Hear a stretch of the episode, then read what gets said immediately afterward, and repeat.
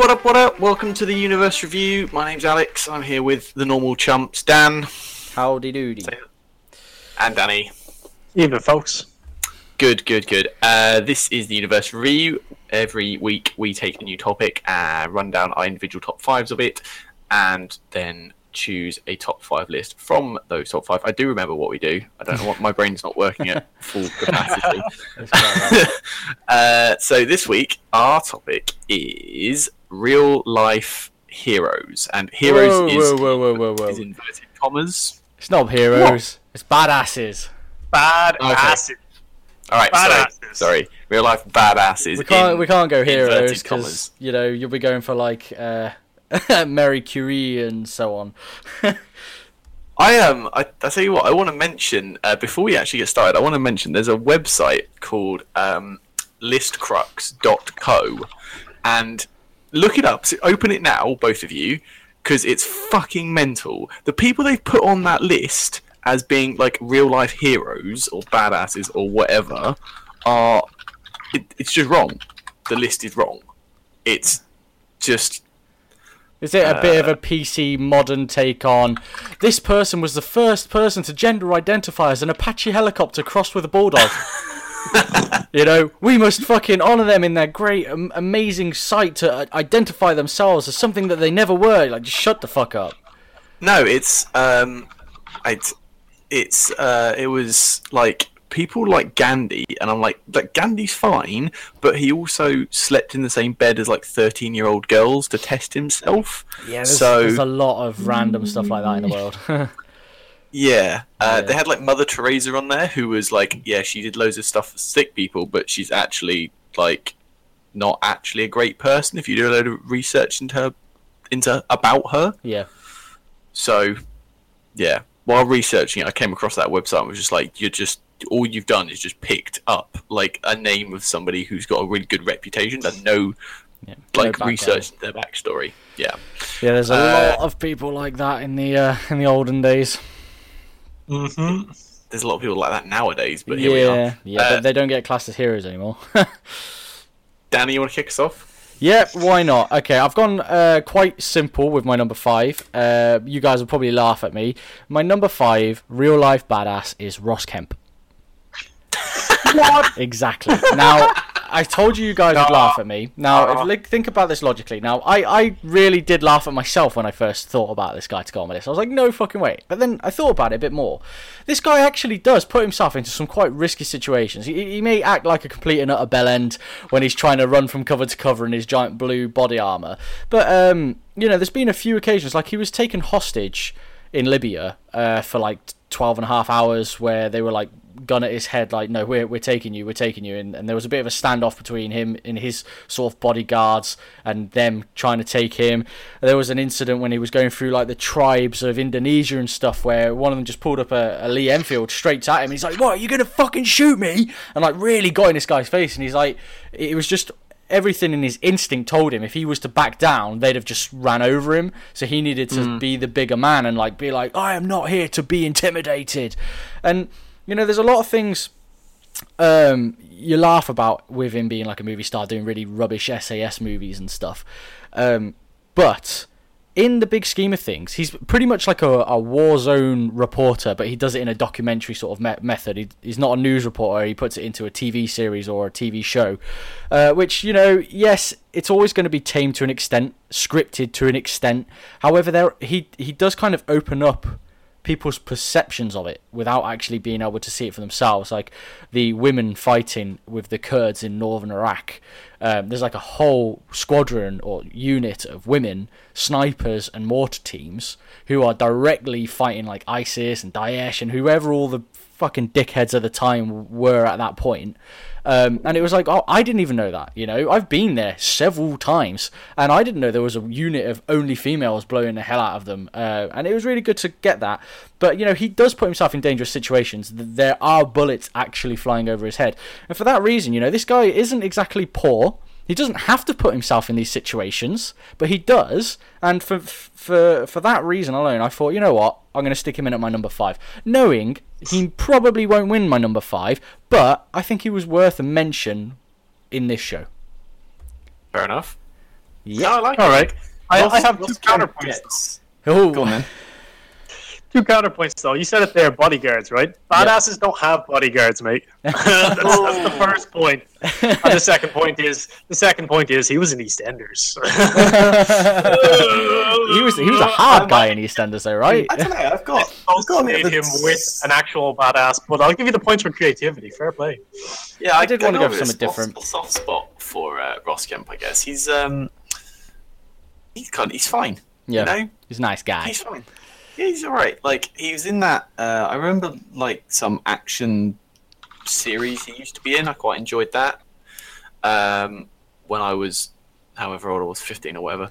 Um, and yeah, his like things on gangs and war zones and stuff. They are quite informative. So Hmm, yeah, I suppose. Yeah, okay. That's I had to point. kind of expand my horizons a little bit with the start of this list because I could have quite easily just drawn up a list of military badasses like World War One, Yeah, two, yeah. th- like now, uh, Afghanistan, Iraq, everything that's come. I-, I could just list and list and list, and I thought I need to try and not be so generic on the military stuff. I mean, there is definitely military ones in my list, but I thought I need to I need to spread my horizons and have different options. I can't just have, you know, this guy, this guy, this guy, this guy, all in the same regiment. so yeah. Moving on. All right. Danny. All right, uh, my number five. I went with uh, Russian Lieutenant Colonel of the Soviet Air Defense Forces, Stanislav Petrov. Okay. Okay. Now, I wouldn't say you guys have heard of this guy, but I, I, I like him. I've heard Um, of a he's few kinda- Petrovs. kind of kind of credited with being the uh, the man who saved the world, essentially. Uh, in September 20, uh, 26th, Oh, I know this Oh, guy. no, he was yeah he was the officer in the command center of the Oko uh, nuclear early warning system center which detected a number of incoming uh, intercontinental ballistic missiles or icbms launched from the us uh, petrov uh, basically made the call to alert his superior, superiors of this incoming uh, of these incoming missiles or to not um, in this instance he chose not to um, drawing the conclusion that it was a false alarm. Uh, alternatively, if he had chosen to, it was highly likely um, that his superiors would have then retaliated, and we would not, we would no longer be here. We'd be, we'd be all screwed. We'd, we'd all be ash or dust. In This a- podcast would in a- never have started.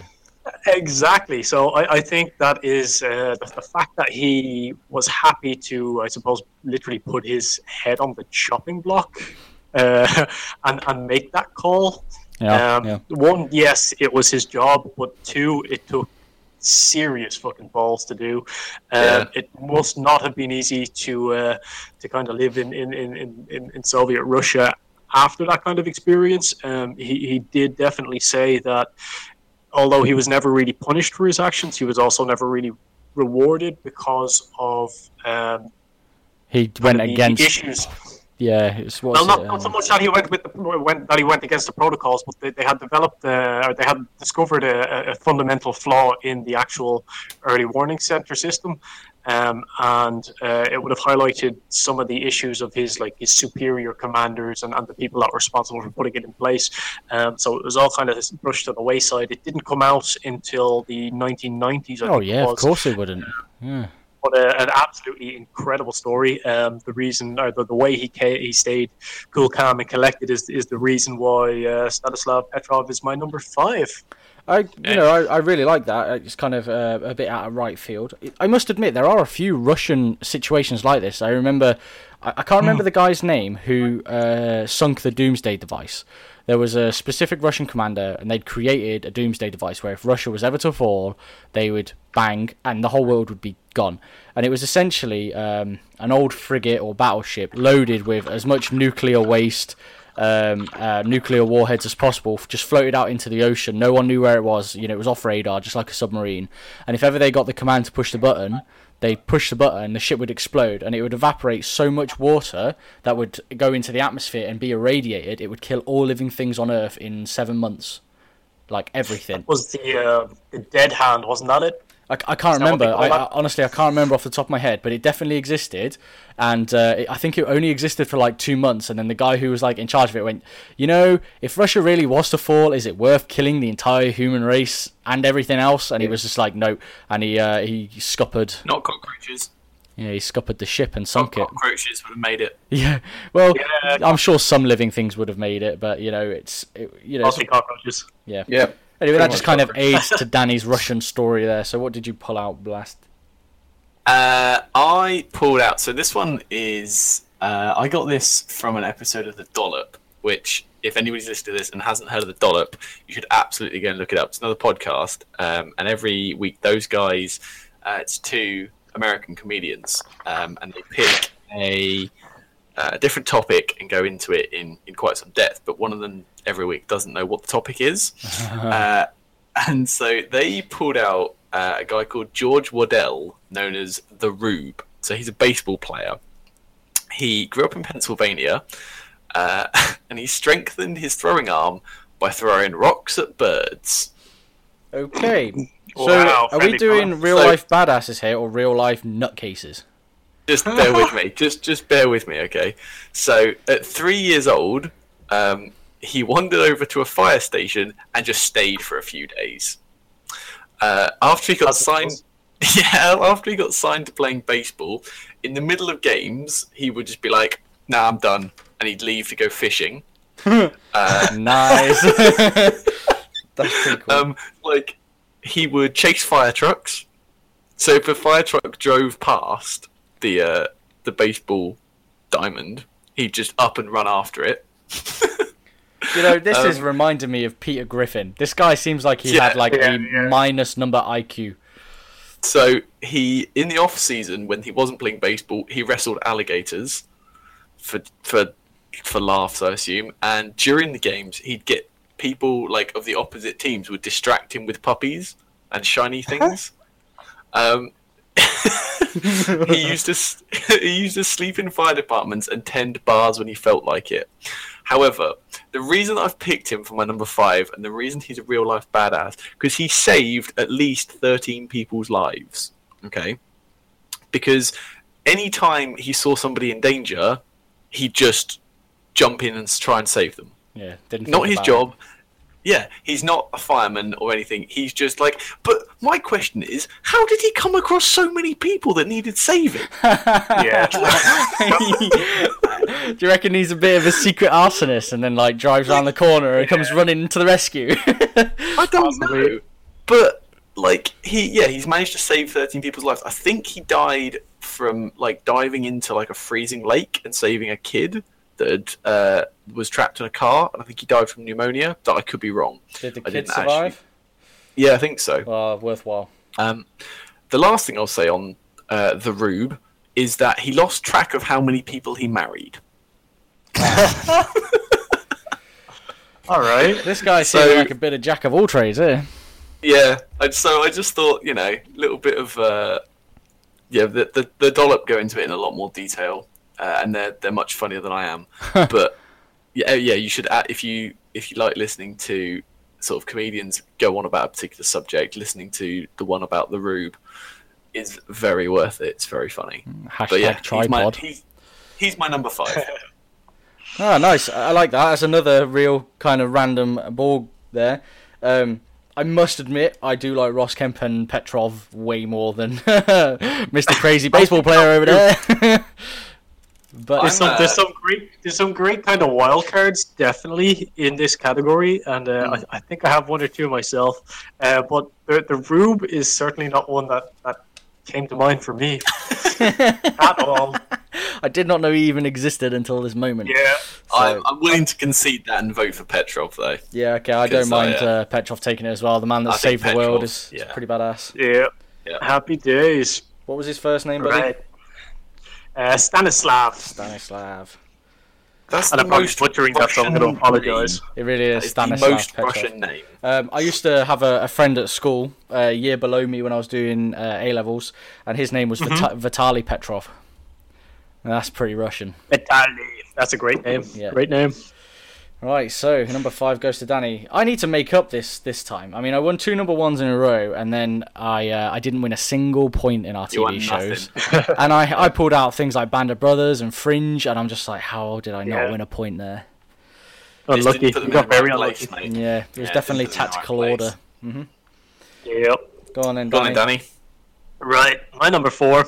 Um, my number four is definitely a wild card. Um, I'm not sure if it's someone you've heard of. I certainly hadn't heard about him until I, I'd done this research, but I do recall one element of his, his life that I, I that definitely jogs, jogs, jogs my memory. Um, I rolled with John Fairfax.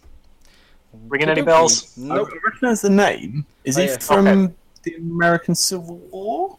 No, he was a rower. He was born in 1937, and he died recently in 2012 at 74 years of age. Um, Okay. He's kind of famous for the first person to row solo across the ocean, um, the the the uh, the Atlantic Ocean.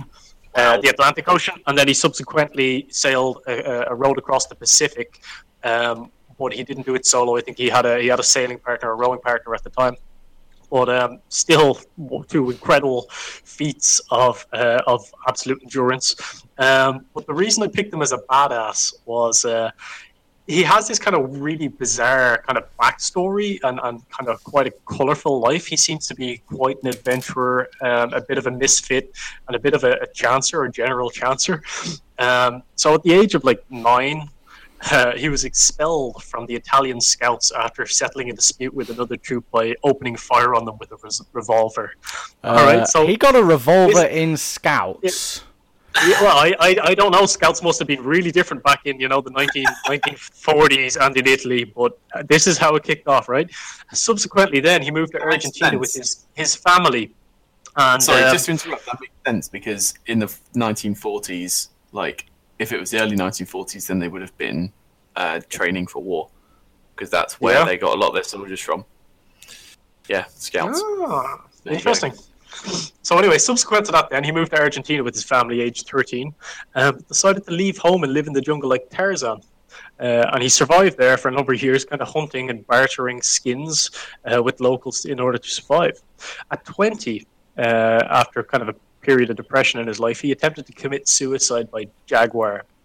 So I don't know what his plan here was. He, he landed himself up in fucking in, in meaty steaks and sat in the jungle, um, hoping for a jaguar to come by and eat him. But he decided to take a revolver with him again, or a pistol uh, with him again, just in case he changed his mind, which he subsequently did, shooting and killing a jaguar, eating it, selling its skin again. Um, he then. Uh, decided to take a trip to the States, and he traveled in 1959 uh, to New York um, and drove to San Francisco. But he quickly ran out of money. In order to get back to his mother in Argentina, he decided to cycle. so he made it as far. Made as far as Guatemala and started hitchhiking then. Um, after a couple of years, he fell in, quote, uh, with some pirates after a brief spell as a sailor in Panama and spent three years smuggling guns, whiskey, and cigarettes. He That's pretty eventually cool. escaped the pirates. Eventually escaped the pirates, and uh, and pursuing police, and returned to Argentina on horseback. Now, if that isn't the most, you know, epic journey or holiday or adventure or whatever the hell you want to call it, I don't know what the hell is, but. Uh, incredibly interesting character, um, and I, I definitely do want to read more about him. The one part that stuck with me was that suicide by jaguar jaguar part. I'd heard that before somehow. I, I it just I didn't associate it with this guy, and it's just not something that you, you're likely to forget. But uh, this is the guy that tried it, I guess. Um, I don't know, not the not the best way to go out, not the worst way to go out. I, I, I don't know. Jaguars, yeah. What's not to love? Well, you can't. Well, that's that's probably the worst thing of that whole story. But this is definitely a guy who's been living by circumstance, just going, "Well, when you, you know, I, I need a guy to help me on my ship. Yeah, sure, I'll join your ship. Oh, by the way, we're a pirate crew. Well, it's a bit late to back out now. Can't just be a little bit Yeah. of a pirate." yeah, Exactly. That's yeah, that's really interesting. You know, just yeah, I ran out of money, so I stole a bike and tried to cycle. Yeah, Yeah. I feel like I read about To someone. Argentina. Somebody, I read about somebody while I was doing the research that said uh, they were going to sort of commit suicide by big cat, and then Hmm. before that could happen, they decided against it Yeah. and then killed it. Yes, That's- similar. Yeah. That's this guy here. I think Yeah, I think I might I'm assuming it's the one and the other. But truth be told, I'd heard the name before, and I didn't know why I knew the name. Um, and then when I went through the story, I remember that one little that one little piece of information that stuck with me in the past. But I, could, I, I would never be able to tell you who it was or if it happened definitively I think- what the deal was. Yeah, I think I read. I think I read about John Fairfax while I was doing my research. Yeah, I think Yeah. so. Interesting guy. Very interesting guy. But he didn't make my list. Instead, at number four, I chose Miyamoto Musashi. Who? Oh, I know who. have you this guys heard of him? Yeah. yeah. Yeah, sword maker. So this guy is a Ronin, and Mm. throughout his life, he won sixty duels. So he fought his first one at 13 years old, and then just goes, "Yep, I'm good at this." So just goes around the country fighting people. He goes to uh, some, so some of the um, more famous ones uh, at the Yoshioka School faces off against uh, the master there and his brother. He arrives late to both duels, wins them both. then he faces off against a 12 year old, but they apparently they brought loads of archers and swordsmen. So instead of arriving late, Musashi arrives early. He runs out of wherever he was, kills a bunch of people, takes out his second sword, defends himself, and then runs off. I, like there's, there's just so much crazy. This guy just does crazy shit. Like generally, when you're like doing when you're dueling someone, you're supposed to use a wooden sword. But Musashi didn't care. He just said, eh, "Use whatever you want." He was so confident. He just said, "Yeah, just do what you want." Um, a guy called uh, Sasaki Kojiro, who is known as the de- is known as the Demon of the Western Provinces. Um, he was due to duel him, but on the way there, uh, in a boat, he carves himself a staff from an oar. He arrives late to the duel, kills a guy with it. That's pretty badass. He just kills this guy with an oar. Like he was just he was a legendary swordsman, and he's just like you don't get that nowadays, do you? You don't No. get people just going around dueling people. I'm, and being I'm sure like, you do. I'm sure you do. I'm just sure we don't hear about it. And definitely not like- to the uh, not to the standard that they used to, and be so honoured and revered for it. There's definitely still masters out there and people who master the art, and there's definitely underground clubs where, you know, you slap someone with a glove, you're going to take a bullet in the brain, or you're going to have you know a cage fight with swords. yeah. Where the but- hell are you hanging out? But this guy's, uh, yeah, this guy's a certified badass. Like, just travelled around Japan. Anybody looked at him sideways, he'd just fight them and probably win. Confidence for you. So- eh? Uh, I must Yeah, admit, I mean, think there's, I there's have a this lot one more to the story. Go on. Uh, so my number four is Witold Pitlecki. Now, I'm sure you guys have heard, especially if you've been doing your research. Uh, Nope. so this guy is pretty much Poland's greatest ever war hero. Um, I'm just going to do the brief point to point. So he deliberately got himself captured to go into uh, Auschwitz. He'd heard about Auschwitz. They thought it was a big prison of war camp. He wanted to go into Auschwitz and sort of start a resistance, um, help the guys out, you know, blah de blah blah. And he sort of hand built a radio to communicate with his troop and get the information out. Now, once he'd started doing this, um, he was relaying the horrors that was Auschwitz, uh, and nobody believed him. They were like, nope. By the time he first got his first messages out, he was like, "Look, 1.5 million people have been completely slaughtered here," and they were just like, "Yeah, you're exaggerating, mate. There's no way people could do that to each other," and they didn't believe him. Um, I don't want to say one thing led to another. It's a really lazy way of storytelling. Uh, but there's def- there's so many different areas this guy did trying to help people in Auschwitz, trying to get people out of Auschwitz, trying to get people in, and so on. Uh, but in the end, when everything sort of sorted itself out, Poland uh, tr- tortured and trialed this guy as sort of like a war criminal and uh, an enemy of the state, and they actually executed him. And it didn't. Uh, go on in, go right. on in, add in. I, I have read it from several different sources here, and they have been it conflicting. It wasn't Poland. It was the Soviets. Right, so it was the occupying force that executed him, but it was Yeah. in Poland, uh, on Poland's sort of political. Yeah, thing. but that that was after Poland became part of the Soviet Union. Right. Okay. Well, there's an update for you. But either way, this this bloke was tortured and executed after his like heroic deeds of, or trying to be heroic, let's say. And uh, you know, it's he only his sort of story only really came out relatively recently, like the the full extent of what he did. And obviously now everybody knows what happened. Everyone knows the the depth of the uh, massacres and the the complete genocide that was going on. and uh, and obviously now he has been recognised as Poland's like greatest ever fucking war hero. Um, and it, you know, it's a shame he was recognised so late. But yeah, this is this is my number my number four. Witold Pitlecki. All right then. Um,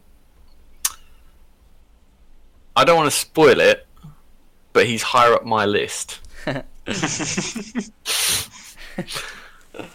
so I'm not voting for him. Fair enough. um, I, I- think Musashi's got this. I think Musashi is a fucking certified badass. I, Like- I also think he is a badass. I also think uh, John Fairfax was a, you know, a pretty damn cool guy. I don't know if I can say he was a badass, but he definitely lived Yeah. his life how he wanted to, and that is pretty badass to be Absolutely. honest. Um, That's what I find the most appealing about him, or that's what I associate with a badass. Someone just who does what they want when they want to, without any fucks given. Granted, you know, that's and- that's bad. And granted, and Musashi did that by wandering about Japan murdering people. Beating people up with Yeah. fucking boat oars and shit. um, I think I think Danny does have the deciding vote here, though. Uh, yeah, I think he does. Oh, they're both two serious contenders. Um, Mm. The thing I don't is- think you could go wrong with either. Um, Oh, oh, tension, what tension. takes more balls? I'm, uh, I, I think I'm gonna. Ooh, where's he going? Where's he going? I definitely know. I'm I'm, gonna roll with most likely Witold. Will told. Oh yes. I, I have to. Don't be too- don't so- feel too bad, Alex. To wander into a fucking Auschwitz and to be one of the first people credited with providing the information behind the Holocaust, you know, unbelievable. Absolutely. Tough decision to make.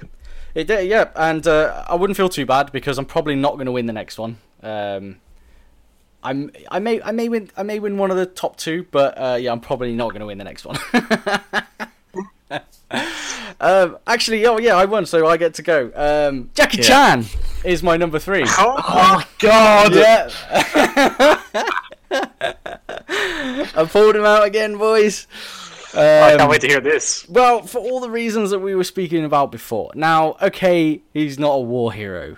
He's he's not a swordsman that roams So Japan hang on, hang on, and the back the shogunism. fuck up. Yeah. Hang on. So you're putting Jackie Chan, the movie star, the Chinese national treasure, above literally one of the most important people of World War Two. Danny, I just had like Exactly what I was just- thinking. no, no, no, I just exactly want, what I I was want it noted. I was like, oh god damn, I made the wrong call. I want it I noted. started with the guy who went with number three as Jackie Chan. You voted for this. This is your fault. Right, hang on. Back the fuck up, okay? You guys are focusing way too much on who is the best badass, who is the, what was the best TV Yes, show. Dan. Danny's number one for villains was fucking Darth Vader, and he stated, well, truth be told, I'm not really a big fan of Darth Vader. I'm like, these are supposed to be your top fucking fives. What you rake your top five badasses, not I looked at a list and these were the top five. You know, for me, Witold Pitlecki point, is a fucking badass. He got himself thrown into Auschwitz and he's awesome. But to me, Jackie Chan has dedicated his life and body to everything he's done and and has a bigger influence on me than Witold Pitlecki has. That's why. Um, I'd contend that in that Witold Pidlecki arguably is part of the reason that you don't speak German. Yeah. Mm, I don't know if I'd go that far, but he definitely Really? aided in something. Y- uh, I- he's part of the reason I don't speak German. He got himself. No, I, am not going to go into that. We're going to end up debating it for quite a while. Um, We'll be he days. definitely had an influence on the goings on, but would we He still be? founded the Polish secret army. That, that's Yeah, that's, the that's great. underground. You know, even if Poland had fully collaborated with Germany, I still think America, Britain, and the Allied forces would have, you know, kicked the shit out of them. But hey. Uh, yes, so back to Jackie Chan, yay! no, I did warn you guys. I didn't think I was going to win this one, uh, and you all know why I like Jackie Chan in his dedication, how much he's been injured through his career, and his dedication to that is what makes him badass. Now, I'm not going to go on about Jackie Chan for hours because I I'm pretty sure he's going to lose this one. But he is my number three. He is, and he's staying there. So uh, I don't think you need to say anything else. Like Jackie Chan is a badass. I don't dispute that. What I dispute is that Witold Pilecki is less of a badass than Jackie Chan. That's I I, agree dispute. with I, I agree with Alex on this one. I'm afraid. well, Go on then. let's let's not let him down then, and, and get someone decent in number in number two. No, number Yeah, three. come on, Danny. What have you got? number number three though, right? Yeah, number three. Yeah. Yeah, my bad. Three. That's okay. Whew. Um, Shut your I, pants. I, I rolled with someone, right? And um, I, it's a little hard to find any significant information on this guy, right? But there's a plaque, which means it must be true. And there's a picture of that plaque on the web, which means it's doubly true. But his name is uh, Dale Peterson. Okay. And he was a hunting guide allegedly working in Jackson Hole, uh, Jackson's Hole, Wyoming. And he's credited, one of two men credited with saving a group of, or no, sorry, one of two men uh, credited with killing a bear with its human hands. All right, so he's credited with saving a group of hikers from a bear attack, allegedly by killing it with his bare hands and teeth. So allegedly, what happened was he shoved his right arm down the throat of the bear, and then he bit into its jugular, and he hung on there with I his do know. Yeah, I've heard of this guy. Yeah. yeah, with his arm down the uh, down the throat of the bear until it passed out, and then subsequently beat it to death with a big stick or something. I don't know. That part's not as badass. Because You you couldn't have just run away after you made him pass out. exactly. Yeah, I know, but I, I, I can understand. I, I've I've seen bears in real life, uh, both grizzlies and, and kind of the smaller black bears, and they're both terrifying. All right, um, and I don't know what the hell would have possessed him to jam his arm in its mouth and throat. You'd be surprised, actually. Um, serious it's a bit of. balls. It, it kind of makes sense. It, it's kind of somewhat akin to sticking your finger in the barrel of the gun, though, Dan. Do you know what I mean? It's not really something you, you want to do. I, um, I Um, completely maybe it makes agree. perfect yeah. sense. I don't know. a bit mental. Actually, I have a little bit of a, a story here, if you don't mind.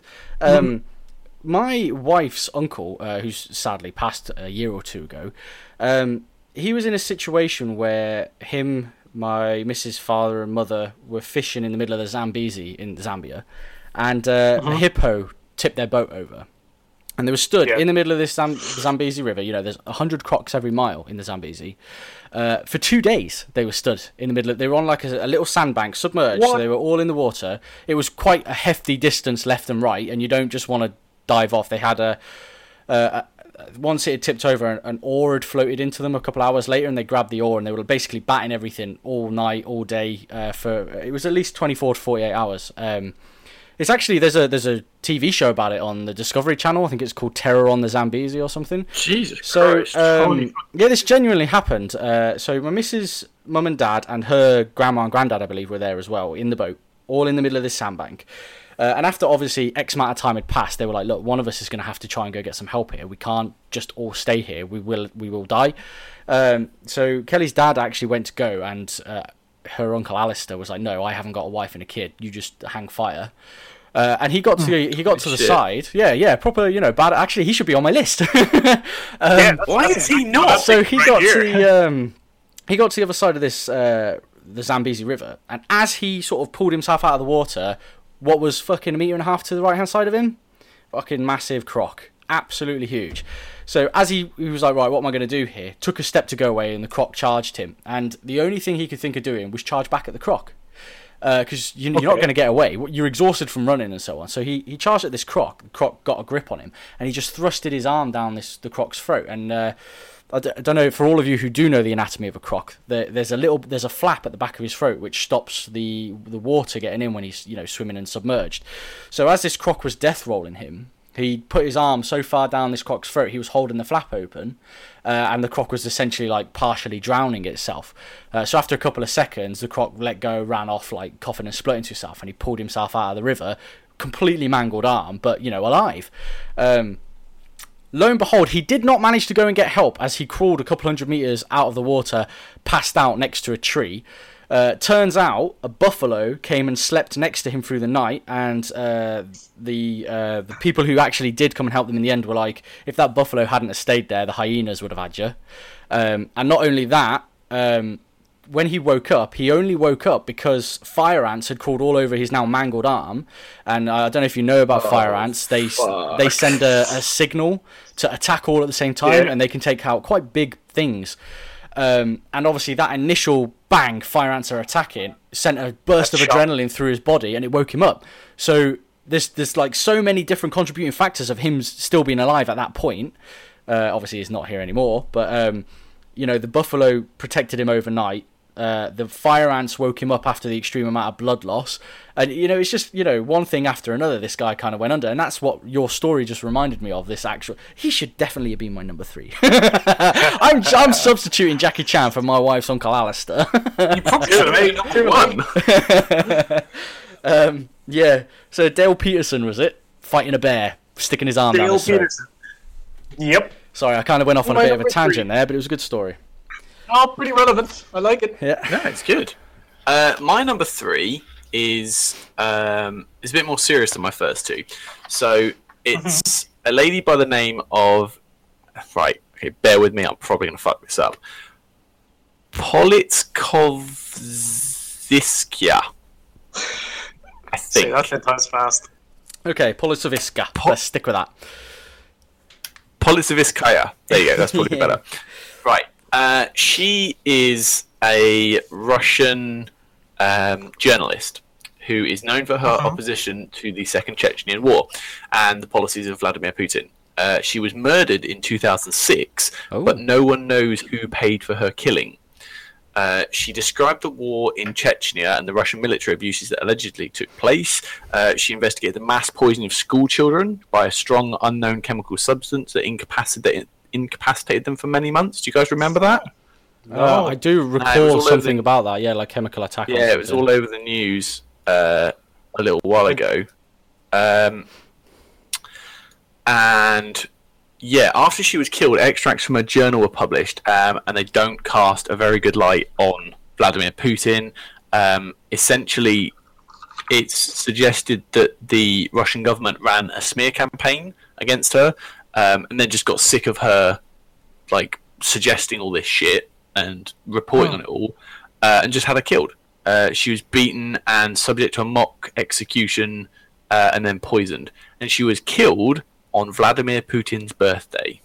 Oh, very nice. Yeah. That sounds I like know. one for the conspiracy episode.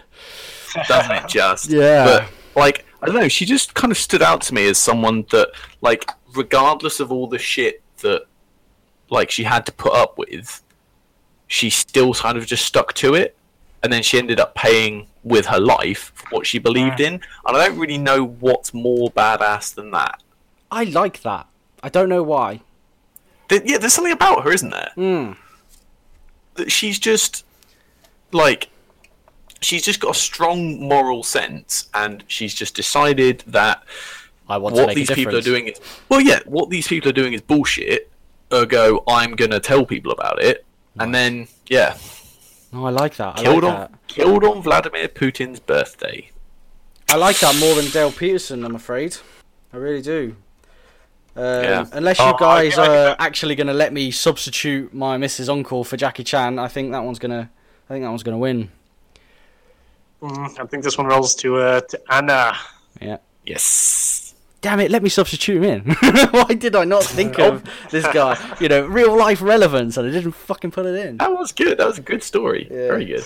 Um, decent. I, I do vaguely recall that uh, that gas uh, incident you were talking about. That was Uh, the uh, the Beslan school siege. Is that? Yeah, don't yeah, don't confuse it. Don't confuse it with the gas thing that happened in the theater, because that was a Russian thing as well. I'm sure there's a few that we haven't heard about as well. yeah, no, this this is this is a different one. Uh, so the Russian the theater thing, um, is this the theater thing? Shit, now I'm now I've, now I'm doubting myself. Uh, Russian. I, Google search. Ho. I'm, I'm sure. It, I thought I'm sure it was in a theater. Yeah, the Moscow theater hostage crisis. I don't think that's the same thing. No, it wasn't. No. Um, so yeah, the Moscow theater hostage crisis was in uh, 2002, uh, and that's where it involved 850 hostages, um, and 170 people died after they like gassed the place with this um, chemical agent, and it ended up with a bunch of the special forces guys dying as well. Nice. Yeah, it was supposed to be like a, a knockout agent, I think, wasn't that the, the Yeah. plan? One Well, they of the friends- reload the fucking canisters with the wrong stuff, Yeah. did they? Yeah, or Yeah, it's just fucking out of date or some shit, I don't know. Yeah, I'm pretty sure 40 CS gas doesn't go out of date. Uh, all maybe, maybe 40 of the attackers were killed, and there was no casualties among. Oh, sorry, there were no casualties among Spetsnaz, uh, but about 130 hostages died. Woof. Ooh, God damn, that's Yeah. one hell of a story to those, those, publicise. those numbers don't really add up. Mm. Uh, But uh, oh, it turns out the American and British governments deemed that Russia's actions were justifiable. Well, if they was like storming to relieve a hostage situation, and it was, you know, a genuine accident on and that, I, I highly doubt your special forces are going to gas an area and then send their own guys in to die. You know, that sounds like Well, no, there was a 'cause, I mean- miscommunication somewhere. I mean, they, they- they said that they gassed them because um, they didn't want to, uh, like, go fighting in heavily defended room to room, like upstairs and stuff. yep. Um, which I get. Yeah, because they'll just fucking But- shoot the hostages anyway. Yeah, I get that, but you know, 130 people died, which is Yeah. pretty Pretty shit. pretty dark. Uh, but uh, I don't actually know what the Chechenian thing uh, with the school children was. But yeah, mass poisoning of school children. So yeah, Anna wins number three. Yep, definitely have to look into that one a little bit more for some more in-depth uh, information. Yeah, Hmm. my number two is Will Told Pilecki. So mhm. Did you have any more information on the gentleman? Uh, I know that he was assigned to the 19th Infantry Division and was part of the Polish Army. Uh, his unit fought the Germans. Yeah. Uh, after that unit was partially destroyed, he joined the 41st Infantry and helped destroy seven tanks and three aircrafts. Yeah, that's when he got Uh, promoted, wasn't it? Yeah. And then he founded the Polish Secret Army. He proposed a plan for himself to get caught to go to Auschwitz to find out what was going on. Uh, he was accepted and he got rounded up. Then he got pneumonia. Yeah, immediately. I believe. It was like really Yeah, straight he off like, the bat, got wasn't there it? two days later. uh, Yeah. got pneumonia. uh, and then they fed information back to London uh, using messages and a radio they built from smuggled parts. Um, yeah, he he was effen- esse- effectively the guy that told uh, the German, that told the Allies that the Germans were gassing people. Yeah. Yeah, and then after the Soviets took over Poland, they caught him and executed him. Excellent. Genuine, cool, badass. Yeah, he definitely deserves a place on the list, but it Absolutely. was higher than four. Mm. And- Well, seeing And as. above- above Yeah. Jackie Chan. I didn't know that was coming, alright, Alex? so uh, I did. I just wanted to bring a bit of humour. The same with the Ross Kemp. You know, they're both kind of well. Ross Kemp deserved a bit of mention. Okay, may, maybe Jackie Chan was a bit out of place here, um, but considering the amount of awesome badasses we're bringing to the picture. yeah, it's a good list. yeah, but seeing as uh, I chose him as well, do you want me to go next, Danny? Uh, yeah, roll with it. So now I'm. I'm I'm wondering whether you've gone for the same guy as me because we were discussing our lists earlier and we both said we had a, a Whoa, whoa, soldier whoa, whoa, in number two. I was I was explaining how uh, I wanted to try and stay away from having a soldier in every slot, but my number two still had a soldier, and he was like, "Oh, my number two's a soldier too." So Ah, okay. Well, Right. there's lots of soldiers out there. there so- are, there are, there are. Um, I, I, I won't Doesn't go on to him just yet. patch, Yep.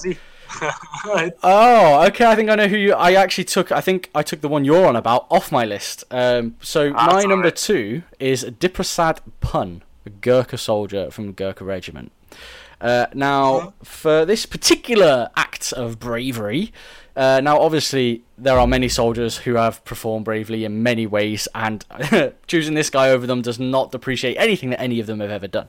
However, I think that goes without saying. yeah, this guy um, was basically stationed in a guard tower uh, in a forward operating base in the middle of a shithole.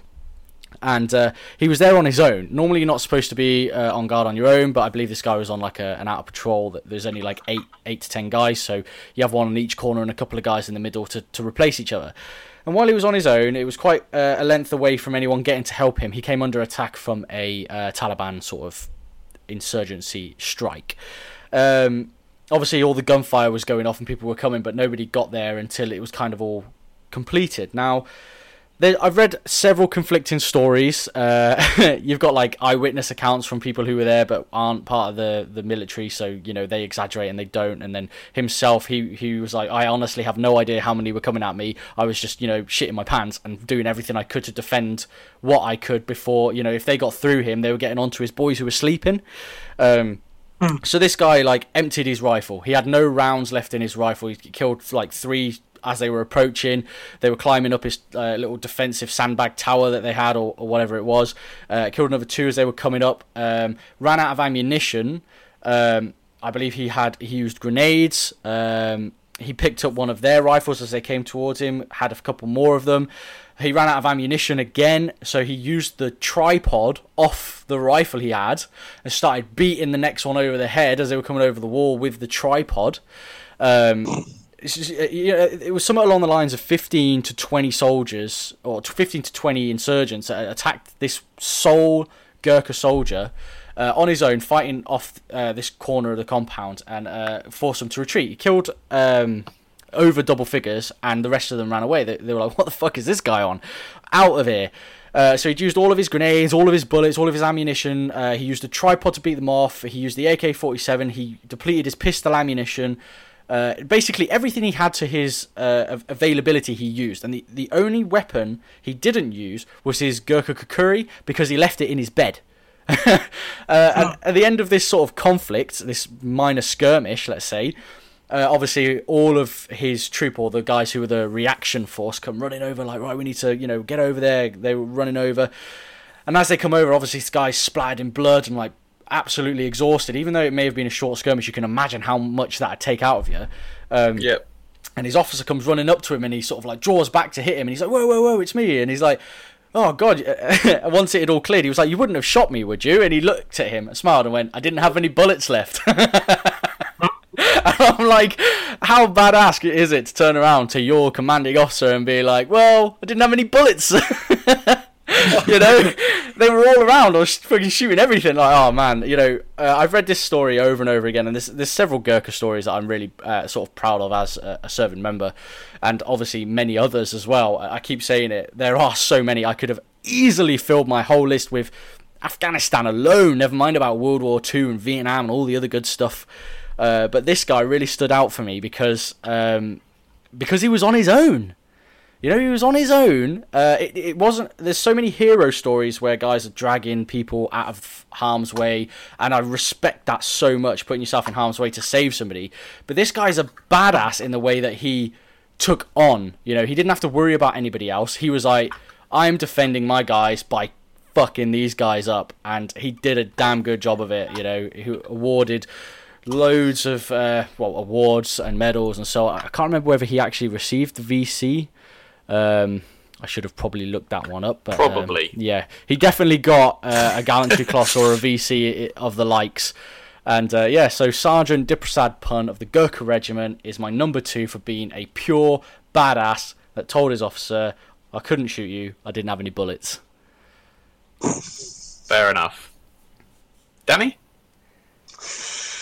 Right. Um, yeah, I rolled with another fairly significant military-based badass, um, but from a different ge- uh, period of time. I rolled with Adrian Carton de Wiart, Oh, Okay. who Yep. is credited with fighting in three wars: um, the Boer War, World War One, and World War Two. Fucking hell. Um, additionally, he survived two plane crashes. He was shot in the head, face, stomach, ankle, hip, leg, and ear. He lost an eye and an arm. He led five separate escape attempts from POW and concentration camps. Um, and after a dispute with uh, doctors over the uh, over whether his finger needed to be amputated or not, he decided to bite it off himself. bite, And then- bite it off. Bite, Yeah. bite That's it off himself. pretty He is cool. directly quoted to have said uh, in relation to his experiences with war. Frankly, I had enjoyed the wars. Now Yeah. that ain't a badass. This- this- You know, this is the guy I know I don't know what the hell is. Yeah, he got shot in the chest like twice as well, didn't he? He got Yep. absolutely fucked up. Like, Yeah. I think he got so brainwashed in terms of fighting so many wars, he couldn't turn off. Yeah. Yep.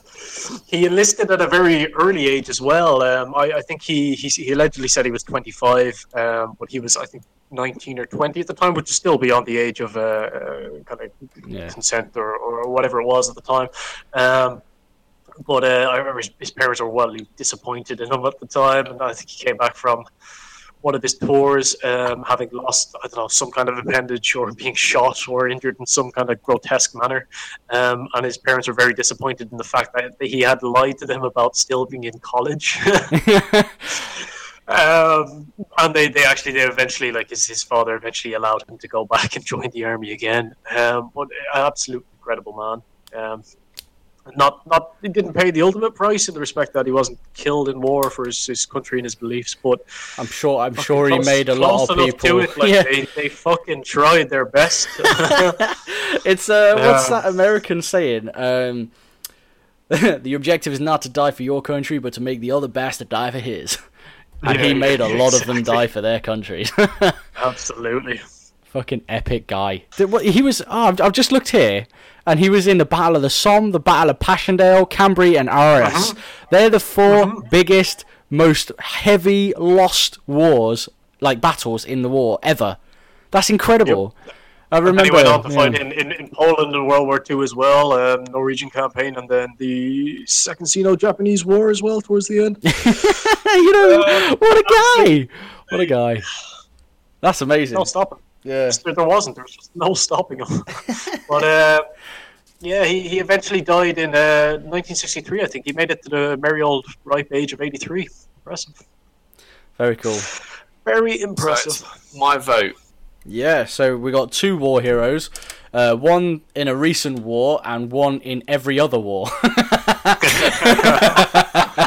when you put it that way, no, I'm a really big fan of him. I actually did a big like presentation on him when I first joined the military. Um, he, he's Oh, the yeah? guy I chose to sort of stand up and talk about. Really cool guy. That's a really difficult one. hmm hmm That's like super, super difficult. Um, They're both fucking amazing. For anybody listening out there, you know, just have a quick scan into what these two did, and it will blow your freaking mind. You know, people these days don't even know what hardship is. absolutely not. do you know what? I think I'm gonna go with Dan Wow. on this. What was your guy's name? Diprasad pun. No, I'm going to go with him because um, I it's it you know it's it's that um, quote from uh, Adrian Carton de Wiart in that he enjoyed the war. I don't know that doesn't quite sit well with me. I I kind of don't like that. And like Yeah. call me a liberal, call me a snowflake, whatever. But there's something about that that I'm a bit like, eh. You know, there's a lot of people that died Yeah. as a result of that. And like, you know, Diprasad Pun was just doing, you know, it, perhaps he's no better. I'm not one to judge, you know, but I don't know. There's something very. There's, there's definitely there is definitely different mindsets of soldiers. I understand where you're coming from here. Diprasad Yeah. Pun was of. Uh, he even stated in the interviews, he says, uh, you know, uh, I wanted to run. Uh, like the first like objective is survival, but if he had run, they would have stormed the guys who were sleeping. You know, um, he'd you know you protect the man next to you. War isn't about the political side of things when you're a soldier. It's about the man next to you, and that's what Diprasad Pund kind of represents is what you're getting at. Whereas Yeah. uh, Adrian, as much as he is probably more of a badass in terms of his mental state, uh, he was, um, yeah, a bit bloodthirsty by the end of it, by the sounds of it. Yeah. Sounds like a bit of a Uh, sociopath. I think so. well, not so I mean, much don't- as the don't- guy throwing fucking stones at birds. All right, granted. no, he's just simple. Like, yeah. Yeah, simple. uh, yeah, like don't get me wrong. Um, the I, I do think that you know Adrian Can't Do It is or Weir or whatever his name is is is a badass, absolutely. But there's something about Diprasad Pun just kind of standing and making sure that the people that he was sort of tasked with defending survived. Mhm. There's something like and the sheer desperation in that fight. Mm, I think is what does it for me. Yeah. So he's, that's number fair two. enough. Nice. Gurkha Regiment has made onto our list. I'm so happy with that. Yeah. Cool. All right. Number one, Dan. Oh, okay, right. Leading into it, uh, I have a sneaky suspicion one of you may have this guy as well. Um, uh, I definitely told Alex about him before, and I remember you went and looked at him and went, "Wow, this guy's a fucking legend." So I'm kind of hoping you remembered that, but at the same time, it would be cool to have three different ones. But my number one is Sir Ranulph Fiennes, the modern day explorer. Okay. Yeah. So uh, born Tell in me more 19... about him. So yeah, so he was born in 1944. His father was killed in the war. Brought up in South Africa. Was part of the army, Royal Scots Guards, tanks, so on. Uh, grew up through the military. Joined the SAS. Uh, I believe I read somewhere that he was the youngest captain of the British Army at that time. Maybe. Um, you know, he's he's fought in many different combat areas, but he sort of you know he had that rough upbringing, uh, then with you know with no dad, and then obviously joining the military and going through it himself. Um, he's oh, he's, oh god, he's just he's just done so much. Right, I'm just gonna literally bang through some of the things that he's done. If if you guys are cool with that, so he was the Yeah, first to reach both poles uh, with a, another bloke called Charles Burton. Um, he was the first to cross the Antarctic and the Arctic Ocean, again with the same guy. First to circumnavigate the world along its polar axis. Uh, led the first hovercraft expedition in the longest river in the world, the Nile. Achieved the world record for unsupported northerly polar travel. Uh, and I, I don't know if you guys have ever walked the polar ice caps. They're pretty fucking treacherous. You know, people drop drop through crevices um, or crevasses all the time. uh, hence why they tie onto each other. But you know, he was like, "Fuck this shit." Um, there's there's so many there's so many more. What's this one of the bombers? So uh, becomes the oldest Briton at the time to complete a marathon des Sables, uh, the toughest foot race on earth, in aid of Marie Curie. Okay, um, so he's done all that sort of stuff. Uh, he's climbed Everest, uh, fundraising. Um, you know, he's he's actually quite a well-known guy now. So in his explorations, now this is what makes him a badass from, in my eyes. So he's done all this magnificent, fantastic stuff, but he's got frostbite. He's fucked. He's like shit. Now, um, almost similar to Danny's guy uh, who bit his own finger off because he couldn't be asked for that. So uh, Fiennes comes back and he's like, I've got uh, frostbite on two and a half of my fingers. It hurts like shit. Of course it does. It's frostbite.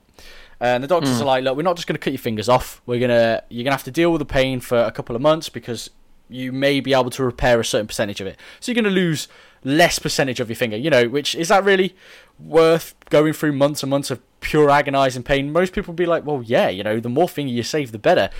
Um, a couple of weeks into this, he went, you know what? Fuck this. Took a bandsaw, took his fingers off. He was like, I've had enough of this. In his in his in his shed, burp, off with his fingers, and he was just like, yeah. uh, uh, I remember he, I think he got interviewed by Holly Willoughby, and she was like, oh, how could you do that? And he was like, well, you know, I just thought, well, they're not getting any better, so it was like that's how he explained it. He was like, well, I can't be asked for this anymore. um, absolute genuine uh, modern day explorer like he's still around so you think like this guy's um Actually, I don't know how old he is. He must be getting close to 90s. Well, oh, no, sorry. He's Fuck so he's born in 1944. So what's that? 60, 70, you know, coming up to 80 in in his 80s, that sort of area. Um, so this guy's this that age, and he's now becoming more and more well known. I, I don't know whether he's got many uh, TV things going on, but he has been on TV several times, so he is becoming more known. But you know, this guy, you know, he was the first to reach both poles. You know, north and south. This is something you'd think happened in like the 1800s. No, it happened within this guy's fucking lifetime, and he was born in 1944. You know, He's 73. 73 there you go so mid 70s happy days so um, yeah so this guy you know he's he's become he was the first to do quite a few things things that you would have expected to have been done long before the 1900s never mind about this guy's lifespan um, but you know he was there and he did it and and I, I just I just think he's a real modern day who gives a fuck guy you know I'm I want to do it I'm going to do it He did cut his fa- fingers off with the bandsaw. That Yeah. definitely gets him some badass points. definitely gets badass points Yep. You want to go, Danny? Uh, I don't mind. Alex, do you want to roll? All right. Okay. Okay. This guy is so of all of your sort of jungle survival stories and all of your like attacked by an animal survival stories. This Mhm. guy, this fucking guy. Okay, Hugh motherfucking Glass. So- Ah, What? Oh, no, I, I, I, I didn't pick him. He was, uh, he was very nearly a contender for my number How one. Right, wasn't this the guy who basically um, that No, no, movie no, was I wanna- based I on? want to tell it. I want to tell it. I want to tell it. So uh, I found out from about him from another episode of The Dollop. Ah, God actually. damn it, man! Yeah, man. So uh, he was born in 1973. Uh, he's a frontiersman, fur trapper, trader, hunter, that sort of thing. Uh, he was a pirate for two years because he got captured by them, and they said, "Look, serve or die," basically. Um, he was eventually captured by Indians, and sort of, I guess, a sort of similar thing, sort of join us or die, because he ended up marrying one, living with them for several years. Uh, he went on an expedition with one William Ashley in 1822 up for a journey up the Missouri River. So at this point, he's what 22, 29 years old. So he's the same age as me, almost. He's a little bit older than I am. So he goes for a journey up the Missouri River. He's to, already married uh, a tribal princess or tribal woman, and you know, been a pirate. Yeah, exactly. And what have I done? Played Dota and done D and D. Like made a podcast. um, so he goes. Yeah, he goes up with uh, William Ashley to hunt beavers uh, because people buy beavers pelts. Like they're worth big money. yep. Uh, while he was scouting for game, he disturbed a grizzly bear and her cubs. The bear charged him, picked him up, and fucked him up good. Like Oh yeah. really like proper messed him up. So um, his sort of whole hunting party rocked up and they shot the bear and one of the cubs, and the other one ran off. Uh, Fitzgerald and Bridger stayed behind with him because his whole hunting party were like, well. Ooh, doesn't look good for him. He's probably gonna, you know, shuffle off this mortal coil shortly. Uh, but you know, we can't just leave him to die on his own. So two guys stayed with him um, until they claimed they were attacked by Indians, but they grabbed his stuff and booked it. So he wakes up. He is messed up. Like his back is festering. He's got a broken leg. He's got exposed ribs. He's Like, been mauled by a bear. He's Yeah. pretty fucked. Yeah, so they basically they, they left him by a river with some berries to eat. Okay, so he eats the berries, drinks out the river, resets his own leg. Okay, um, he's wrapped in the bear hide to kind of keep him warm. Uh, he doesn't clean his back. He lets the maggots keep eating it yeah, to get rid of the Um, dead flesh, stop it going gangrenous. to get rid of the dead flesh. And he starts crawling. And crawling. And crawling. He found and ate a raw bison. Uh, He found and and ate a raw bison. right, let me just clarify here for people in the UK who may not know what a bison is. It's a fucking buffalo. Yeah. Yeah, He- he, found oh. a dead one. All found right, okay, so he didn't kill it. no, no, no, no. He found a no. Yeah, sorry. It was. I think it was wolves, and he scared them off. right, okay. If Yep. you were a wolf and you were which, eating, which is impressive. yeah, which is pretty impressive. Yeah. Because if you're Yeah. a wolf and this human Bleeding, comes crawling blood out of the everywhere. forest, Yep. covered in maggots and bear, and just starts, I don't know, roaring at you. well, Actually, when you put it, actually, actually, when you put it that way, I'd probably run. Yeah, to be Um, fair, they're probably so- taken aback, yeah. yeah, so some, Yeah. he met some native Indians who sewed the bear hide to his back, so he's effectively part bear. Um, and he goes, right, those fucking guys that left me, that's it. Fuck. crawl after them and kick their asses. Yeah, so he's he's he's sort of his legs kind of better now, so he heals up and he decides to travel after them. He finds Bridger, who is one of the guys that was left with him, and he forgives him because he's just a kid. Um, and then he finds out that Fitzgerald, the other guy, has joined the army in Fort Atkinson. Which so he's travelled down the river 200 miles. Uh, the problem is Fort Atkinson is 250 miles or something up the river. So, so he goes right and just fucking starts walking. Like he just just, stopped, just walked after him. Uh, so he goes to Fort Atkinson, um, and Fitzgerald's there, and Fitzgerald gives him back his rifle, and the captain, the captain of the army of the barracks, uh, Fort Atkinson, says, "Look, I get that what you ha- what happened to you sucks. Get that. I'm on board. Okay. So here's three hundred dollars, and you can keep your rifle, but you can't kill Fitzgerald." So Glass, Hugh Glass, turns around to Fitzgerald and goes, "You better stay in the fucking army because if you leave the army, I'm going to kill you." and that is, a, yeah, they made a they made a, a movie out of it. It's The Revenant. Yeah. With, um, I like the ending of the Revenant better. I, don't, I haven't seen it, but Whoa! I want to. How can you have this Oh guy my as your number one and not have seen the Revenant? I don't know. It just hasn't come up. Yeah, this guy But, very yeah. nearly made it my list as well. He's pretty fucking badass. How is this guy Mine, not mine too. everybody's Almost. number one? Like I don't know. I went with a I- different character altogether. I wanted to go for a bit more modern, you know. biggest So badass. Ranulph Fiennes is still here and about, you know. This guy's, Yeah, but- you know, his story has evolved. It may have been like m- legend legendized, you know, and glorified a little bit more than what it was. I, I don't get me wrong. I'm not taking anything away from this guy. It probably was just as bad as everybody's saying, but there may have been exaggerations over time.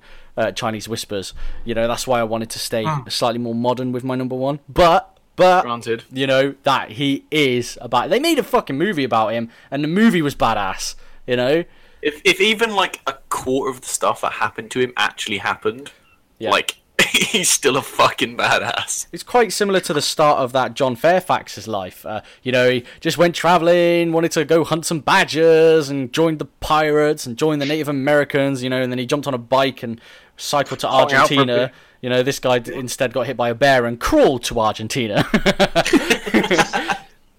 yeah. pretty much. Come on then, Danny. Go. Ah, for it. great, great shout, Alex. All right, my number one. Um, I went with another, uh, another war hero, maybe, um, but with a different kind of take on it. I went with the absolute maddest person you'll ever hear of, Mad Jack Churchill, um, Captain John Malcolm Thorpe Fleming Churchill, Oh, I know this an allied commander that fought in World War Two. Now, for those of you that don't know him, um, he, he volunteered for the commando uh, units without kind of any idea of what it entailed. But he's most famous for uh, saying any officer who goes into action without his sword isn't properly dressed. This guy used to charge around on the battlefield with uh, with a sword. And right, a bow and That's arrow. one of this. And a bow and arrow. Yeah, yeah, and, and a bow and arrow and bagpipes. All Yep. right. so he carried a sword around on the battlefield during uh, during World War Two. Yep. Now, he. Um, I, I just I don't understand why he thought this would be perfectly acceptable or why it would work out, but it seemed to have worked out for him. This wasn't a dress sword. This wasn't like a fancy sword from his uniform. This was a fucking claymore, an Yeah. actual sword. Yeah, it's a two-handed monolithic sword. two-handed, proper like Scottish fucking claymore that he just rocked around with. um, and the funniest thing is, he, he wasn't Scottish. He was born in Hong Kong. I, just, I don't understand any of this. All right, well, obviously there was some kind of connection It's got to be heritage. Yeah. But uh, he, he captured 42 German soldiers and a mortar team using nothing but his claymore and his bow and arrow. And and the tro- and the troops behind him. Come on. Yep, yeah, well, and, and, and the troops behind him, I guess. Yeah. But yeah, um, don't ruin the story. Yeah, no, no, but he led the charge every time. Oh, I've, again, I've done a lot of He research on this guy. yep. absolutely insane. Um, in Italy, uh, for instance, he led uh, a commando unit swinging Bagpipes. around his Scottish Ah. grey sword uh, with his, his longbow and and his arrows and the bagpipes under his arm. Um, that's kind of where he uh, he captured the 42 prisoners in the mortar team. Um, in Yugoslavia, I think it was, um, he organized a large uh, partisan army. Um, Yeah. including some of his own commandos and other commandos for a raid. Um, and during that, uh, he was um, he, signaled basically the assault using his bagpipes, which was really impressive. Um, in in 1944. He was uh, he was captured by, by Germans again with uh, a small contingent of partisans. He, he was uh, he was doing a, a landing, a beach landing, I think it was, and a mortar shell killed and wounded everyone but him. Oh was no! Wait, wait. I've I've got a bit of info for you there. because it Go sounds on, like it sounds like you haven't got it. So this particular assault that he led, um, he charged in only with his bagpipes. He didn't have his sword. He didn't have his, uh, or he may have had his sword on him, but he didn't have his bow and arrow. And he led the Yeah. charge like he was the first man on the beach. Walked up the beach playing the bagpipes the whole way. Now, he, like right, you yeah, said, yeah. he obviously the the assault uh, did well, but didn't do well enough. So they killed a shit ton of them, and then obviously lost a lot themselves. They were all captured by, as you were saying, an immortal ca- or a Yep. mortar strike hit them. He was the only person on that battlefield to walk away, and I mean the only person. There were no f- troops of his still alive, and there were no troops of the enemy Yep. alive. The one single standing person left on this battlefield was this guy with his fucking bagpipes. Yeah. On that note, he, he was What? allegedly Is he Bruce sitting at Willis? he was allegedly sitting at the time, and he was playing "Willie No Come Back," which is a great bagpipe song. YouTube it. Um, it's just absolutely epic. So anyway, the Germans caught up with him, um, and, and I think they, they were concerned there was more of them. So I do think they, they launched some kind of a counter assault, and he was eventually knocked unconscious by grenades and captured, um, flown to Berlin, and then sent to uh, Secession Yeah, prisoner of concentration camp. Yeah. I'm probably butchering that. Yeah, POW camp, concentration camp. Anyway, um, which he eventually escaped from. Of Um, course he did. and he basically he said something along the lines of, um, "I got bored and I decided to leave." And that was that, Yeah. Oh, was, like, that was his motivating man. factor here. These You know. fuckers- Yeah, man. That's- Exactly. So he was just he was out. He just literally got up and walked out apparently, um, and he was discovered shortly after because it wasn't really well prepared or well planned. He was then moved. Um, uh, I think to a uh, an additional or a, a, a different concentration camp or or, uh, or POW camp, uh, one that was kind of a bit more heavily defended and, and, and guarded by SS troops and stuff. Um, but he managed to escape that one as well. And I think after walking for 150 miles and eating nothing but kind of uh, cans of onions, which I think he'd managed to uh, pocket from some store on the camp before he left. Obviously, he was a bit more he was a bit more organised this time. uh, he, he eventually wandered into Allied forces and was put back on a boat, returned to Britain. Uh, when he got back to Britain, he, he re-enlisted, and uh, in the time it took from him to get to Britain to Burma, uh, the war had ended. And they dropped the bombs on uh, Hiroshima and Nagasaki, and it was over and done with. Um, when he, he kind of landed, he was he was quite disappointed that the war was over, and he's again he's quoted, "Alex, you won't like this, but uh, he was quoted with, with saying, "If it wasn't for those damn Yanks, we could have kept the war going for another ten years." So it's obviously an environment Yeah. that he was very comfortable I think in. Suited kind his of- personality, his character. Yeah, I think it's kind of misrepresented there. Uh, the way I've I've looked into when he said that, and it was more Hmm. said on the lines of, you know, yes, the Yanks had that sort of final say, but he was meaning the Yeah. British would have continued fighting for another ten years before Oh, yeah. we'd have Oh, said okay, sure. enough's enough. Not I wanted to fight for another ten years. So Yeah, that's that's a fair point. yeah. he is badass. Actually, all of Yeah. our number ones here are fucking awesome.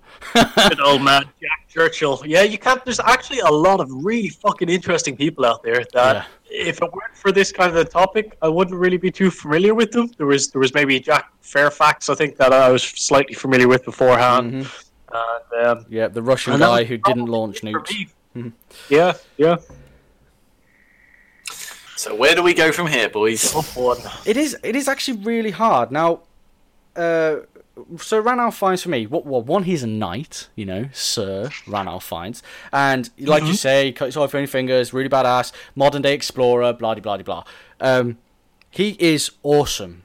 He is awesome, and he's still around, and he's the most modern of all. Um, in terms of like the first and the exploration, it just you know he's really freaking cool. Um, but I think I like both of yours better than mine. Um, they See- both really nearly did. You know, like like But- oh, it's hard. But is he reset his own leg, crawl hundred miles, eat raw bison? Um, Cool.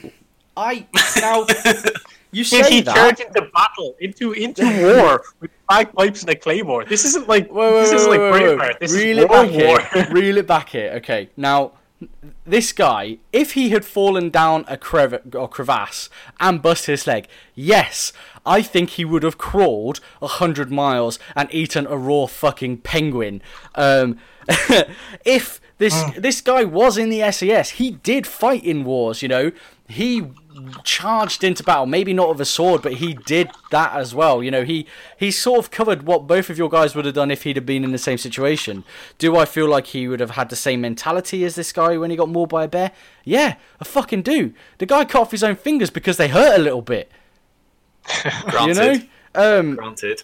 he he he scaled the polar ice caps with no restraints because he was like, "What's the point?" You know, yeah. No, I do. I do think he is as good as both of them. However, I think I like both of yours a little bit more. If that makes sense. I know. sense. I was asking if you. I was asking if you'd last. You know, uh, if Danny's one was, you know, crawl 150 miles. Cool. Um, good question. Hmm, let me think about it. hmm. So we got. Uh, to be honest, Danny, I, I do. I do like your pick. He's I called like Churchill as well, and that's a big Yeah. tick in a box. Bad. Yeah. yeah. I can't. I was gonna say crawling's not that badass. It's not that exciting. It's literally what babies do, man. It's Yeah. literally what babies Granted, do. baby babies for one don't have broken legs and haven't just been mauled by a bear.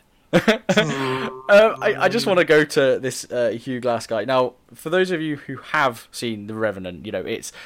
Uh, uh, you haven't seen it, Alex. You need to just watch the bear scene. Fuck the rest of the movie. It's Yeah. absolutely awesome. Like, you watch it clamp down on his arm and it just goes. And you're like, oh shit! uh, and Yeah. like you were talking about the bison bit, it, it's in the movie as well. Um, and but like uh, just going on a bit about uh, DiCaprio here. DiCaprio is obviously a vegetarian. Um, so when he was doing the scene, they gave him like this fake liver, and he was like, "It, it doesn't look like a liver. It doesn't look real." And they, and they were like, "Well, you know," and he was like, "No, fuck it. Give me the real one." And he just chowed down on the real liver because you know he's an awesome actor. And but you know he really represented that guy well in the movie. You really should watch it. It's bloody brilliant, and it represents that guy so well because it is based on him. Mm. You know, I'm Yeah. not sure if he actually uses his name in the movie or not, but again, getting sidetracked here. Sir Ranulph Fiennes, Jack Churchill or John Churchill, Hugh Glass. Fuck, man. Fuck. Yeah. They're all pulling at my strings here. one. You know, you've got Sir Ranulph Fiennes being the explorer in the modern day, sort of, you know, yeah. And then you've got Jack Churchill pulling on my military strings. You know, this guy is a legend, an absolute war hero. And then you've got Hugh Glass, you know, just wow. like, it I do you know what? Do you know what? Like, so a lot of people, if they're in Hugh Glass's position, you know, they're they're the people that were supposed to be looking after them. Leave them. You're like, well, all right, fine, that sucks. But Hugh Glass is like, nah, mate, nah, I ain't putting up with that. He he just devotes the rest of his time to being like, I'm gonna fucking kill these guys. I'm not putting up with this shit. Yeah. So, yeah, the fact that he then just walks or like crawls catches then a walks. boat or crawls just to because it's. I don't think Hugh Glass survived because he's got particularly strong, you know, constitution. He survived on pure rage, yeah, Like, you're not wrong just- there. Yeah. pure anger. Spite, spite, piss, and vinegar. Like, I, I imagine initially it was just pure instinct and survival. Like I have to survive. You Yes. know, got the bear skin, Yeah. got every, you know, just like survive. And then he, then over the next couple of days of surviving, he's gone. Those motherfuckers! like Yeah, they exactly. fucking left me. I'd have never left them. Fucking dicks. You know. Yeah. And just yeah, pure, pure anger, just pushes this guy on, like just pure hatred. Yeah. And there's something to be respected about that. But then there's also something to be respected on. Oh, by the way, uh, just adding to Jack Churchill here, or John Churchill, sorry, uh, he is also the only person credited with a bow and arrow kill in the Second World War. Um, obviously, he went into war with, with a claymore, and I imagine he'll probably be the only person credited with the claymore kill because he did slew people with it. But he wasn't the only person with a sword. Obviously, the Japs loved their uh, their samurai stuff. But uh, um, ah, the, the fucked up thing is, I'm leaning more and more away from Ranulph Fiennes because I just really, really like the other two. You, one of you two are gonna have to uh, decide between yourselves anyway. Which one? I don't know. I think I think if this was top top five survivalists, Glass would take it in a heartbeat. But it's Yeah. badasses, and I don't know what's more badass than charging into battle with bagpipes, a fucking claymore, and a longbow, and actually using them effectively and surviving. You survived. You, You know- survived the war. You would not Yeah. expect it. Um, it's just Lots of people survived the war. Uh, not no, many people not survived getting many. mullered Uh, by not- bears. not- More people Yeah, didn't. Not, not running around like essentially. I don't want to say unarmed, but like with very, very limited weaponry. All right, a longbow, bagpipes, and a claymore. Man, like that's. You're not going to be able to use the claymore indoors. You're going to have a, a a Zombie apocalypse of- weapons. small number of arrows. Bagpipes are just going to be a pain in the ass. You're hiding in a bush. You accidentally sit incorrectly or move. It's gonna. Someone's going to hear you. Do you know, you I reckon, I reckon he had the right tactics. I reckon you watched. Obviously, you've Yeah. both watched Band of Brothers, where Lieutenant Speirs Yes. just runs past all the Germans to the next guy, and they were just looking at him in disbelief. No one's shooting him because they're just like, Hmm. "What the fuck is this?" That's exactly what happened. They're watching this guy walking with bagpipes, and they're like, "What the fuck is this guy?" What's going on here? Yeah. Um, do you know what? You said something in there, Danny, and I think you've made me mind up for me. Um, If this was a list of survivalists, he would be number one. Uh, but this is a list of badasses, and I think charging into battle with a sword is more badass than surviving a bear attack. Now, you know, you are a hardcore guy surviving all that shit. Uh, you're also a Yeah. hardcore guy No going into the military, but the bagpipes, the bow and arrow kills, the sword, being the only guy to survive a, and it wasn't just a little fucking invasion, you know, the only Yeah. guy left on that battlefield. Um, now, so Ranulph Fiennes, you know, again, badass. He, you know, we're going back to cutting his own fingers off, but he's not the only person in this list that has removed frostbitten appendages. Um, Hmm. I, I think, I think Churchill's going to take this one, boys. Ah, Ah, good old Jack. Honestly, that was the hardest number ones we've done. Of all the number Yeah. ones we've done, that was the hardest three. That was that was solid. Yeah, I, I really enjoyed that one. Mm, uh, yeah. lot, lots of debate there, lots of uh, speculation, lots of interest. Right, okay, so uh, I can't remember the guy's full name. So number five was Petrov. What was his first name, Danny? Because he was yours. Uh, Stanislav. Stanislav. Yep, Stanislav Petrov. Then uh, Witold Pilecki, which was mine. Uh, Anna Politskaya, or Politskaya, uh, was Alex's, I believe, in number three. Politkovskaya. Politskovaskaya. There we go. Yeah. Apologies for any offence given. We don't mean it. Uh, number two was Dipprasad Pun from myself, the Gurkha Regiment, and a very, very hard fought number one uh, taken by John Churchill. Very, very nice. Honorable I- mention. yeah. Honourable mentions? No. Uh, you guys pretty much had all of the ones I was looking at secondary, to be fair. I'm incredibly surprised no one had uh, Simo Häyhä, the Finnish army sniper. oh yeah, Anyone uh. White, White Death, White Death. Yeah, The White Death. yeah, Mm. yeah. He was Yeah, I definitely saw close. him. Absolutely I saw him. when doing the Incredible, man. Another person you wouldn't want to piss off. Oh, I'll be Oh, honest, shit. I've forgotten any honourable mentions I had. I did this list so long ago. Yeah. Oh, yeah? I just yeah, because uh, you guys like researched your list this week, didn't you? But Uh, I did mine- mine. I've had mine for a while. like 20 minutes ago, guys. 20 minutes ago. No, I've had mine for a while. I'm the only one doing actual research. You motherfuckers. Fair Um, play, Zorro, fair play. Actually, to be Someone fair, you know what I was real. saying about the list of military guys. Now, I'm not going to go into them, but the one I thought you had was Kyle Carpenter. Now, I don't know if you guys know Carl Carpenter. Does, no, not ringing my bell. Yeah, he had uh, facial surgery. He's a big American war hero. Uh, threw himself on a grenade and survived to, to protect his guys. He doesn't actually remember doing that. It's just all of his guys around him were like, yeah, "You fucking did this, mate." um, so yeah, he lost the sight in one of his eyes. Got a real mashed up side of his face. Uh, got awarded for it, and obviously, like every true soldier, you know, anyone would have done it. I, I don't even remember doing it. You know, got awarded the Medal of Valor or whatever. Um, and the only reason he didn't make it on my list and, and Dipprasad Pun took it was because um, he's a hero. He wasn't a badass in my eyes. Like, oh, it takes such an amount of courage Yeah. to throw yourself in fire, in on a grenade, on anything to protect somebody else. Is a hero. That, that is the epitome of a hero. I don't care what situation you're in. If you're willing to die to save somebody else, you're a fucking hero. Um, regardless of the situation. Uh, now, Dipprasad Pun for me was a badass. he kicked the shit out of them, whereas Carl Carpenter was just a pure hero. But anyway, honourable mention to that guy. What about uh, what about you, Alex? You're uh, you none, none, none springing to mind for you. Uh, not that I can really think of. Um, no, I'm, I'm pretty happy with my my list, and I think we've we've come to a a very good list out of all the ones that we've got. Yeah, we really do. guess It's quite a long It's episode top- as well at the top list. We've recorded for Yeah. quite a while. about time to wrap it up then, probably. Yeah, definitely. You want to smash out the socials? Uh, go on then. Uh, you can find us on the internet. Yeah. Generally, we're everywhere. No, uh, you, you can find us on facebook.com forward slash Universe Review. We're on Twitter. We're at, we're at Universe Review 5. Uh, you can send us an email. It's Universe Review at tenacitygaming.com.